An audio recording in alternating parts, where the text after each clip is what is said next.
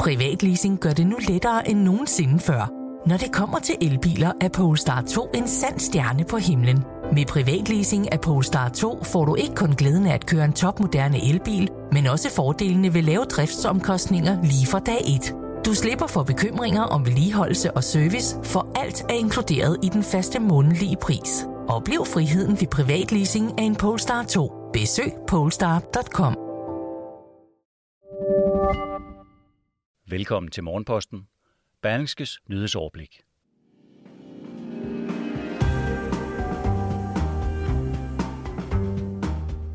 Mangel på radiologer og sygeplejersker betyder, at mange kvinder på Sjælland med brystkræft ikke bliver opereret til den lovede tid. Blå Blok har nu indhentet og overhalet Rød Blok i nye meningsmålinger, men det er alligevel Rød Blok, der sidder på et flertal af mandaterne. Præsident Putin vil have sikkerhedsgarantier fra Vesten, før han letter det militære pres mod Ukraines grænser. Og så er det i dag, du kan begynde at købe ind til årets sidste knald. Jeg hedder Jon Kaldan, og jeg giver dig her nogle af dagens vigtige nyheder, mens du kan jonglere frit videre med kaffen eller holde hænderne på rettet. Danmark skaber sammen med Norge overskrifter i udenlandske aviser på grund af den høje smitte og de nye tiltag mod coronavirusens voldsomme smittestigning i den senere tid. Men de seneste begrænsninger er stadig langt fra nok til at bremse smitten, der dag for dag sætter nye rekorder med nu over 8.000 smittede på bare et døgn. Der er kun én fornuftig strategi at følge i kampen mod omikron-varianten, ifølge Jens Lundgren, der er en af landets førende coronaeksperter og uafhængige rådgiver af både Sundhedsstyrelsen og Epidemikommissionen. Sammen med andre eksperter råder han til, at der straks sættes ind med flere restriktioner og tiltag, for eksempel forsamlingsloft, skriver politikken. Vi kan ikke stoppe smittebølgen, for det her er en virus, der er supersmitsom, men vi kan med en række tiltag afdæmpe stigningstakten i antallet af smittede, og det er den eneste fornuftige strategi lige nu, siger Jens Lundgren, der er overlæge ved Rigshospitalet og professor i infektionssygdomme ved Københavns Universitet. Han mener, at man så siden kan drøfte omfanget og ændre tiltagene, når vi er blevet klogere på omikron, for som man siger, der er endnu meget, vi ikke ved. Mange kvinder med brystkræft bliver ikke opereret inden for den lægefagligt anbefalede tidsramme i Region Sjælland, skriver Jyllandsposten. Kun hver femte kvinde med brystkræft blev opereret inden for tidsfristen i tredje kvartal i år. Det er ikke godt nok, og det er slet ikke acceptabelt. Jeg er meget ærgerlig over, at det ser sådan ud, siger Jesper Gyllenborg, der er koncerndirektør i Region Sjælland. Den nye nedslående opgørelse er fra Sundhedsstyrelsen over forløbstider på kræftområdet. Region Sjællands koncerndirektør vurderer, at opgørelsen for fjerde kvartal kommer til at se lige så skidt ud, og derfor efterlyser han nu national hjælp for at løse problemerne. På landsplan blev 62, altså to tredjedel af kvinder med brystkræft, opereret til tiden i tredje kvartal, men der er store regionale forskelle. Der er to hovedårsager til problemerne i Region Sjælland, fortæller Jesper Gyllenborg. Mangel på faguddannet personale i form af særlige mamma-radiologer og mangel på operations- og anestesisygeplejersker. Den europæiske centralbank kan ende med at gøre mere skade end gavn med sin uhyre lempelige pengepolitik. Vi kan nemlig ende med at få en inflation, som ryger ud af kontrol, som vi så det i 70'erne. Det siger professor i finansiering ved Copenhagen Business School, Jesper Rangvid. Han er blandt andet kendt for sin forskning i finanskrisen. Og Jesper Rangved siger til børsen, at den europæiske centralbanks pengepolitik kan ende med at gøre den stigende inflation permanent. Han mener derfor, at centralbanken skal være mere offensiv og stramme pengepolitikken, men han erkender samtidig, at banken i den sammenhæng har et stort dilemma. Det hedder Italien. For hvis den europæiske centralbank begynder at stramme pengepolitikken og sætter renten i vejret, vil det sende Italien ud i store gældsproblemer.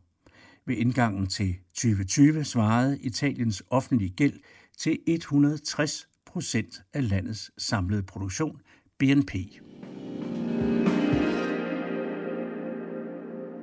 Meningsmålingerne ser umiddelbart fantastiske ud for Blå Blok i dansk politik. En ny meningsmåling fra Kantar Gallup bekræfter billedet af et borgerligt Danmark, der har gjort et så voldsomt comeback, at der nu er dødt løb om magten. Mens de røde partier tilsammen får 49,8 procent af stemmerne, står den borgerlige opposition til 49,9 procent. Det her lille blå forspring i antallet af stemmer viser sig dog ikke, når det kommer til fordelingen af politiske mandater i målingen, det som til syvende og sidst afgør, hvem der får flertallet og dermed magten på Christiansborg. Berlingskes politiske korrespondent Kasper Kildegård forklarer på skrift og lyd i dagens Berlingske, hvordan det regnestykke ser ud. Her ender målingen med at give 89 mandater til rød blok og 86 til blå. Dermed tjener målingen som et illustrativt eksempel på det, der mere og mere tegner til at blive en stor udfordring for den borgerlige opposition, nemlig risikoen for betydeligt stemmespil, der i denne måling netop er forklaringen på, at det ender med flest røde mandater. I den borgerlige lejr er der således intet mindre end tre partier. Liberal Alliance, Kristendemokraterne og Moderaterne, som alle fra måling til måling balancerer lige omkring spærregrænsen. I denne måling klarer Liberal Alliance kottet med 3,6 procent af stemmerne, mens Kristendemokraterne og Moderaterne kommer under spærregrænsen på 2 procent. Begge partier får i målingen 1,7 procent af stemmerne. Den statistiske usikkerhed er på 0,6 procentpoint for begge partier.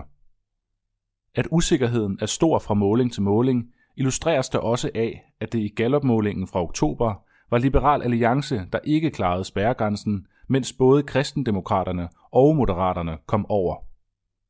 At Blå Blok har intet mindre end tre partier, der alle ligger så tæt på spærregrænsen, kan få afgørende betydning, lyder det fra flere valgforskere. En af dem er Martin Vines Larsen fra Aarhus Universitet. Blå Blok har mange små partier, der ligger lige på grænsen til at komme ind.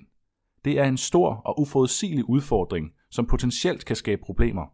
Det kan koste magten, hvis det ved et valg står så tæt mellem blokkene som lige nu, siger han. I lang tid har udfordringen for Blå Blok været, at man ikke har haft opbakning fra danskerne. Det problem er nu løst. Halvdelen af befolkningen peger på Blå Blok. Nu er det selve strukturen og organiseringen, der er det blå problem. Han påpeger, at Rød Blok med Alternativet, Frie Grønne og Veganerpartiet også har flere små partier. Der er bare noget, der tyder på, at der ikke rigtig er nogen, der stemmer på dem. Derfor er problemet med stemmespil her og nu slet ikke lige så stor en hovedpine på den røde side, siger han. Kampen om at være Danmarks største borgerlige parti er uhyre tæt. I den omtalte måling fra Kantar Gallup er det de konservative med Søren Pape Poulsen i spidsen, der kommer ud som størst med 16,4 procent af stemmerne, mens Venstre og partiformand Jakob Ellemann Jensen får 15,2 procent. Og valgforsker Martin Vines Larsen mener, at det netop er dynamikken mellem de to partier, der er det mest spændende at følge frem mod et kommende valg.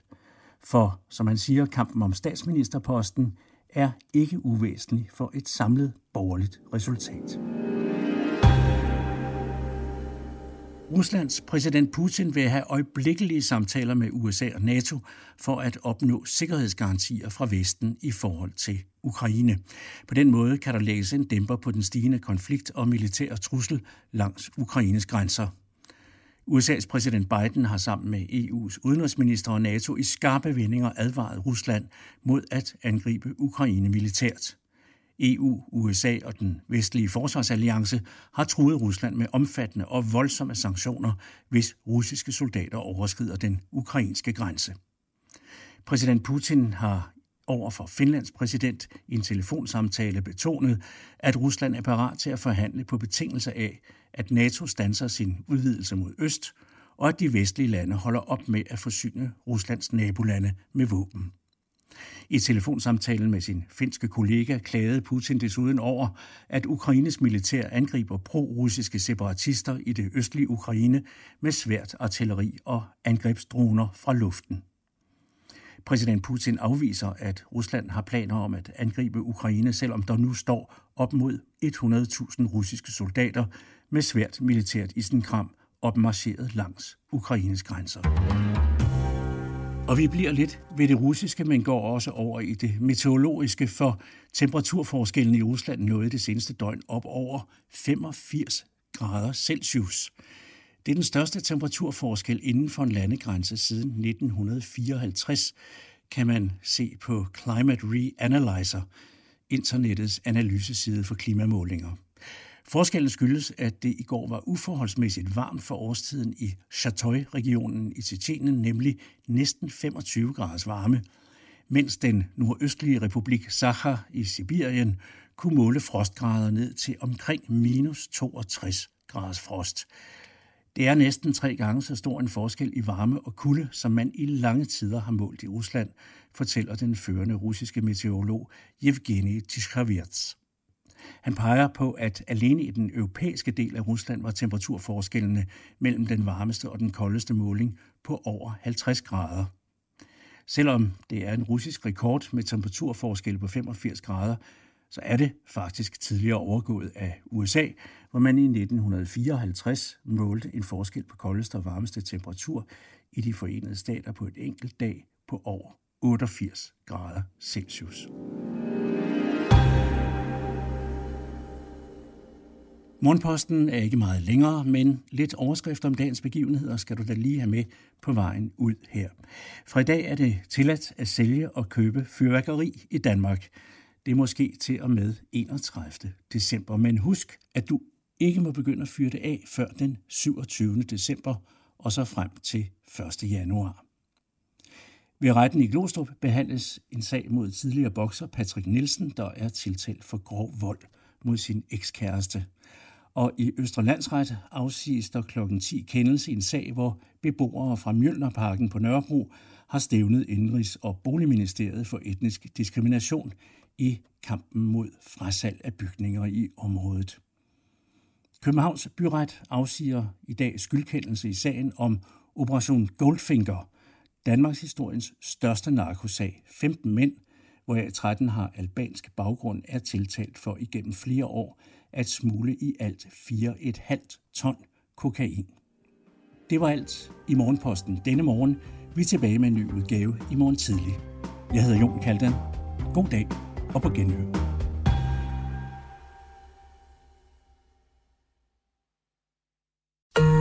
Podcasten er sponsoreret af EGN. Bliv en del af en professionel netværksgruppe med folk, der forstår dig. De kan hjælpe og inspirere dig gennem dit arbejdsliv, så du hurtigere finder de gode løsninger – Find dit nye netværk på egn.dk.